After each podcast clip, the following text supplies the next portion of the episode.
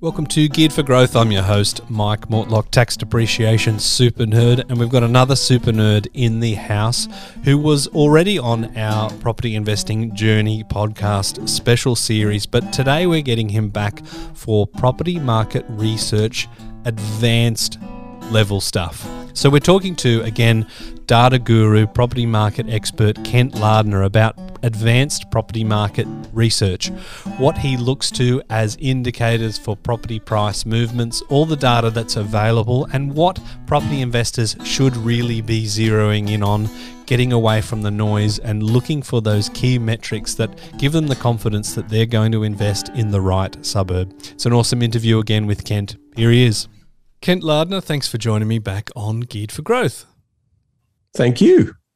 Now, we had you on a little bit earlier in this series of the property investing journey from start to finish to talk about matching demographics to your property purchase. Now, we want to go a little bit more of a deep dive. We're happy to hear your predictions for the future of the property market, but we really want to upskill people how to really supercharge their property market research skills. Now, I've witnessed you with your eyes dancing across uh, an Excel spreadsheet, and you, you can see things a bit like um, those people that watch that computer screen in the Matrix, right? They see all these numbers and they're like, oh gosh, we've got trouble. I'm like, what is that? Was that the four that went past? It's a little bit esoteric, but can mere mortals look at data and, and, and actually find something that says this is a good property market to invest in? Well, what I've done is I've built a website driven off a spreadsheet. And the reason why I did that um, was to visualize stuff. Even fairly powerful, experienced uh, investors couldn't get enough insight from a spreadsheet. So it's a common thing. Yeah. So what I did is I created heat maps and created visualizations entirely off that same spreadsheet that people were using and complaining that they couldn't understand and converted it into a, a website, a product.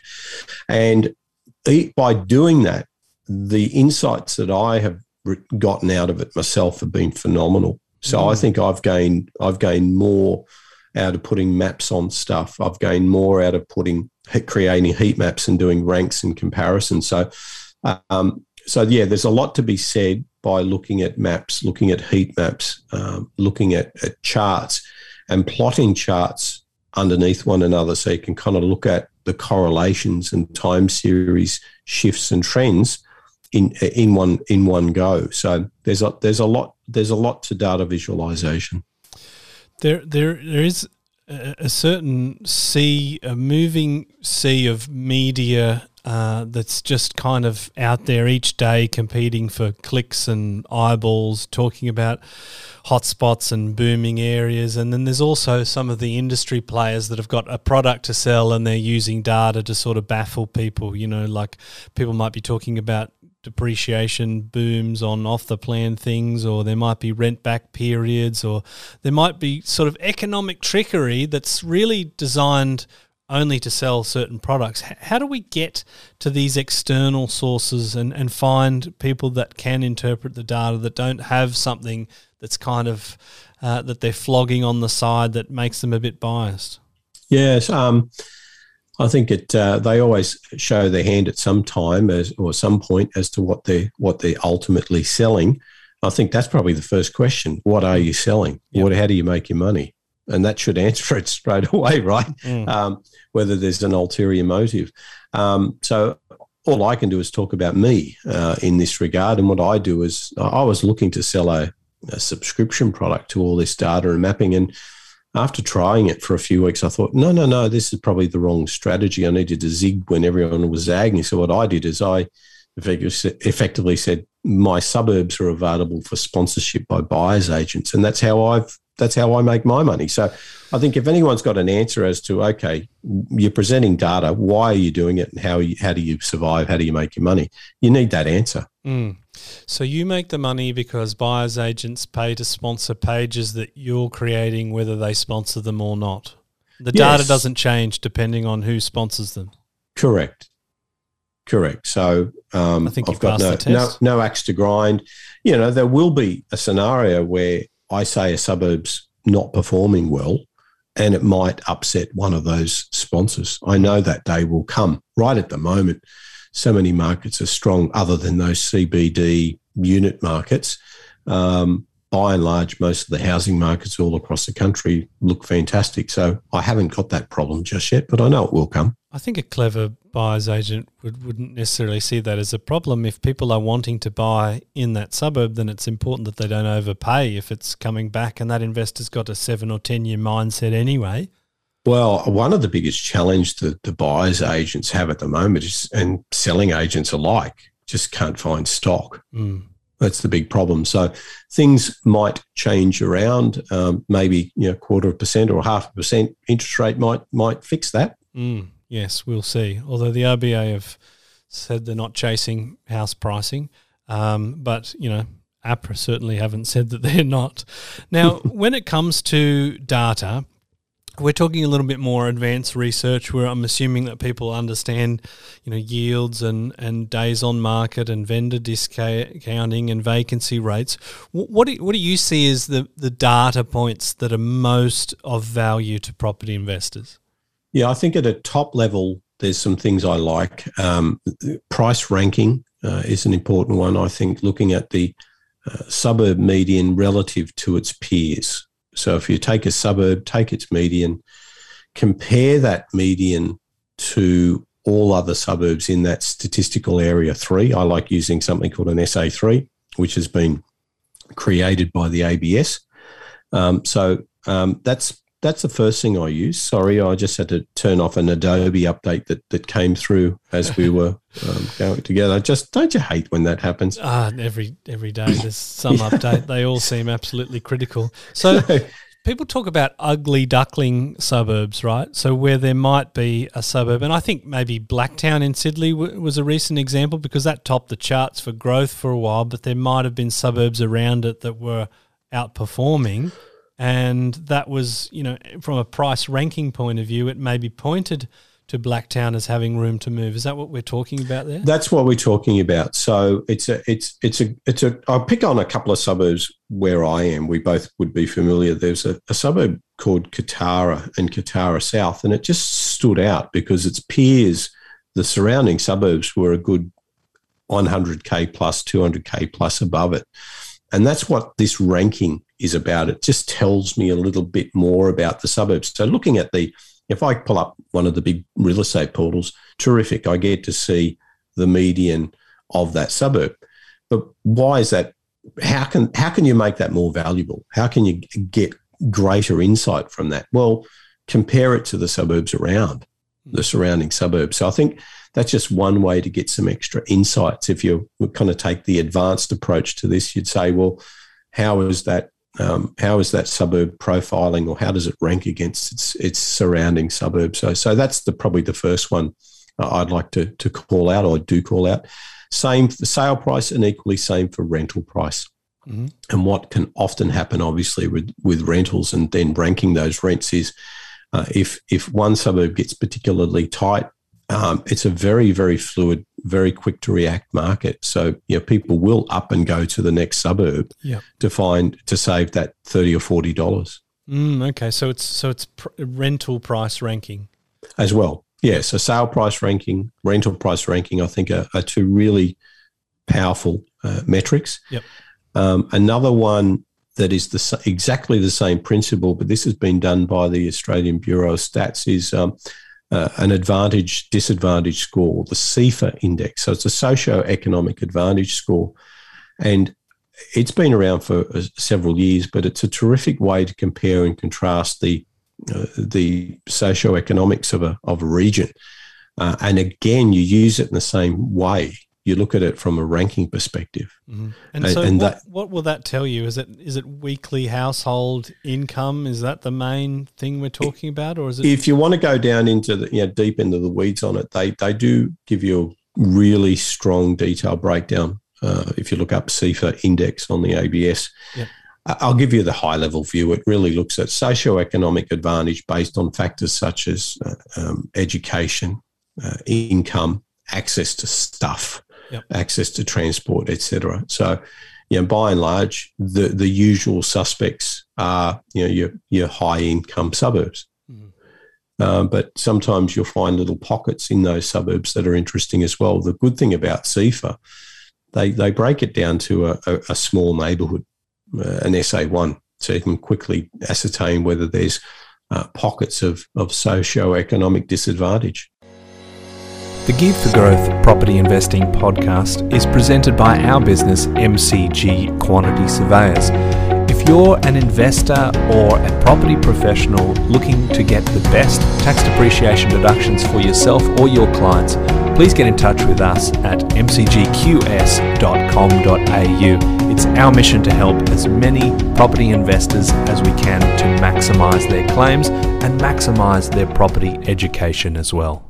Okay, so if you are doing a bit of a price ranking thing and you see that there's there's a suburb in the middle of, of other suburbs that just has a median price that's a that's a lot less, but its advantage score is is comparable, would that be an indication that it's got room to move? That's that's a good example of it. Um, you know, I, I kind of like to look at it as if you're buying the second-hand car, you're, you're walking around it and kicking the tires. I do the same thing with a suburb, mm. and you look at you know multiple data points. You know, you're not just looking at one metric. Yeah, and it's it's it, I think this whole looking at a suburb in comparison to its peers is a is a great thing, especially for the ripple effect. Yep. You know what what we're looking. Why are we doing this? We're looking to see are we buying potentially into a market that has lagged? Because what you'll find, you know, generally is regression.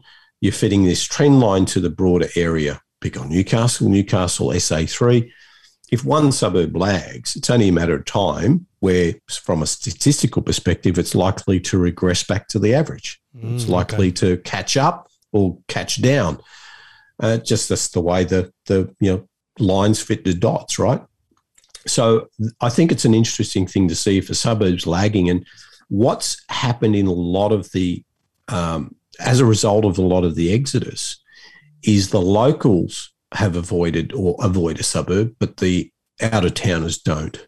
Right. That's been that's been a massive thing that I've observed, where you know, especially buyers agents that I talk to, you know, they're buying into these suburbs that might be, you know, the ugly duckling or the poor cousin. Mm and that the out of towners are buying into them, and a lot of them are buying in as, as invest, investors, and it's changing things pretty rapidly. Taking the Newcastle area as an example, and maybe you could come up with some um, Sydney, Melbourne, or Brisbane examples. I remember places like um, Gateshead and Windale, just south of Newcastle, have always had that kind of uh, that stigma to them that there was a certain amount of, of um, public housing there, and there was kind of an idea that oh, you wouldn't you wouldn't go to those places because of that sort of local knowledge slash stigma. Maybe it's more stigma than than knowledge, but. How, when you when you look at a suburb that's lagging, you would find suburbs like that that are just a, long way behind. How how do you make sure that there's not you know a good reason for that that it's it's always going to stay that way? Or is your argument no matter what the difference is like it, it's it's likely to to drag you know it's like to be dragged up by the suburbs around it? Um it's a it's a, a difficult one to answer because there's so many scenarios. It, it might be cheap for a very very good reason and that reason won't change obviously. yep you know, if it's next to the coal loader. Yeah. you know, the only thing that might change is they get rid of the coal loader and coal disappears. You know, I'm, I'm kind of going to guess that there's going to be quite a few suburbs in and around Newcastle that would really thrive from mm. the, the closure of that that coal loader on, on one particular side of the harbour and push everything over to the other side. There could be an immediate impact there. Then there's other suburbs that are um, might be a little bit behind you know, because of uh, public housing and some stigma there. Uh, equally, it might be because the prices are a bit low because the houses are yet to be renovated. Yeah, right. Yeah, and that's a common one. So then you, you're really looking for the, the true regentrification. And we talked so, a little bit about demographics impact on that on our um, earlier episode, which I don't have a number for because it's actually yet to be published. But look for look for Kent's name uh, a couple of episodes back where we talk about that. But Are there other data points that we really need to be having a look at um, that give us a broader sense of whether it's likely to be a good property investment. So when we're ranking things side by side, that already demands that we've zeroed in on a suburb to do that comparison. H- how do we find those those that you know those spotlight those suburbs of the you know ten thousand plus around Australia? Is there any one particular thing that you look at first and then you trickle down like a branch? I um I like to split the market up by SA three. Yep. Um, there's a lot of uh, unit markets where the S, there's there's very very few units sold in an SA3, so I don't really call them a market. So um, at a very high level here, I'd probably say there's you know, 300 housing markets that that I would analyse at an SA3 level that have enough houses that make it a, a market worth looking at, um, and probably about half that for units, um, you know, about 150. So, you know, by and large, there's um, you know multiple market. It's not just one housing market, as as we've both said many a time. And then uh, you'd focus in on that at that regional level. That's what I certainly like to do uh, or recommend doing. And the type of data you would look at at that regional level would be a lot of the the bigger, you know, you can look at the demographic stuff, you can look at income, you look at jobs, you look at all those stuff, just just purely to get a handle on on them and understand the market. Uh, then what you would do is you look at uh, inventory levels and how they have shifted through time for that at that regional level. I think that's a great lead indicator. Uh, looking at vacancy rates and looking at inventory levels, both as uh, both as to where they are today and where they were through time over the last year or two, and I think that gives you a, a, a fantastic insight as to the the state of that market, whether that market's starting to potentially heat up or stabilize or, or cool down. As an example, when you're looking at those, say, inventory levels, what sort of time period is that good for? So let's say we've seen inventory just tighten over a year. Is, eh, does that say that it's it's indicating that over the next 10 years it's going to be a tight market or does it have a limitation? It what I've attempted to do is to look at the ideal lag between uh, inventory or a change in inventory and a, and a movement in in price. Mm-hmm. And I find that I've found that the, that ultimate lag is about four months. Four months. It's just general. It's a you know a, lot of these things are general statements, but I found four months is a pretty good fit. And so what that means, a couple of key things. It says uh, if this market changes from a modest or a high level of inventory to a lower level of inventory um, from last month to this month, when is that most likely to have an impact on price? Well, that'll be in four months' time. And there's a bit of common sense in that because it takes time to buy the house and settle it and for that data to show up. So I think a lot of that's just in the mechanics or the, the, the process of, of, of crunching and capturing the data and getting it, getting a house sold.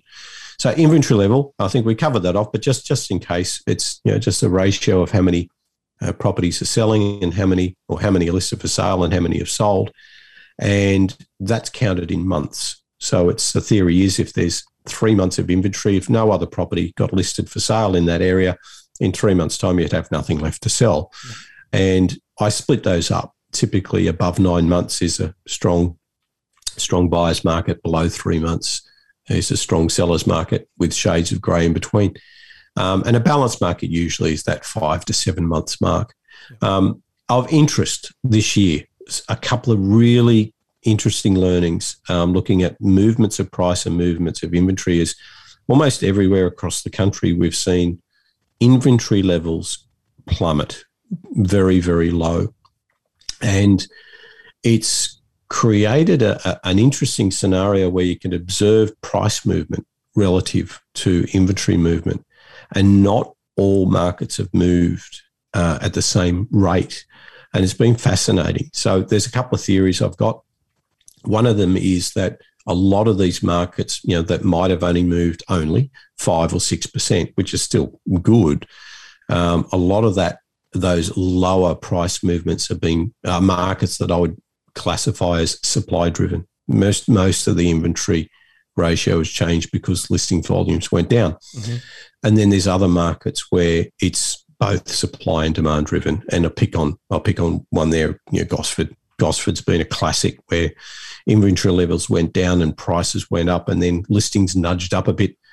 And it put that theory to the test, and inventory continued to go down, and prices are still going up. So, Gosford's you know, a good benchmark there. So, this year has given me the ability to start to identify or categorize markets as those that are really sensitive in terms of prices uh, to changes in inventory and those that haven't. Now, will that be forever and ever? No, it won't, but it'll certainly be a nice category that I could use for the next year, I'd say. Mm.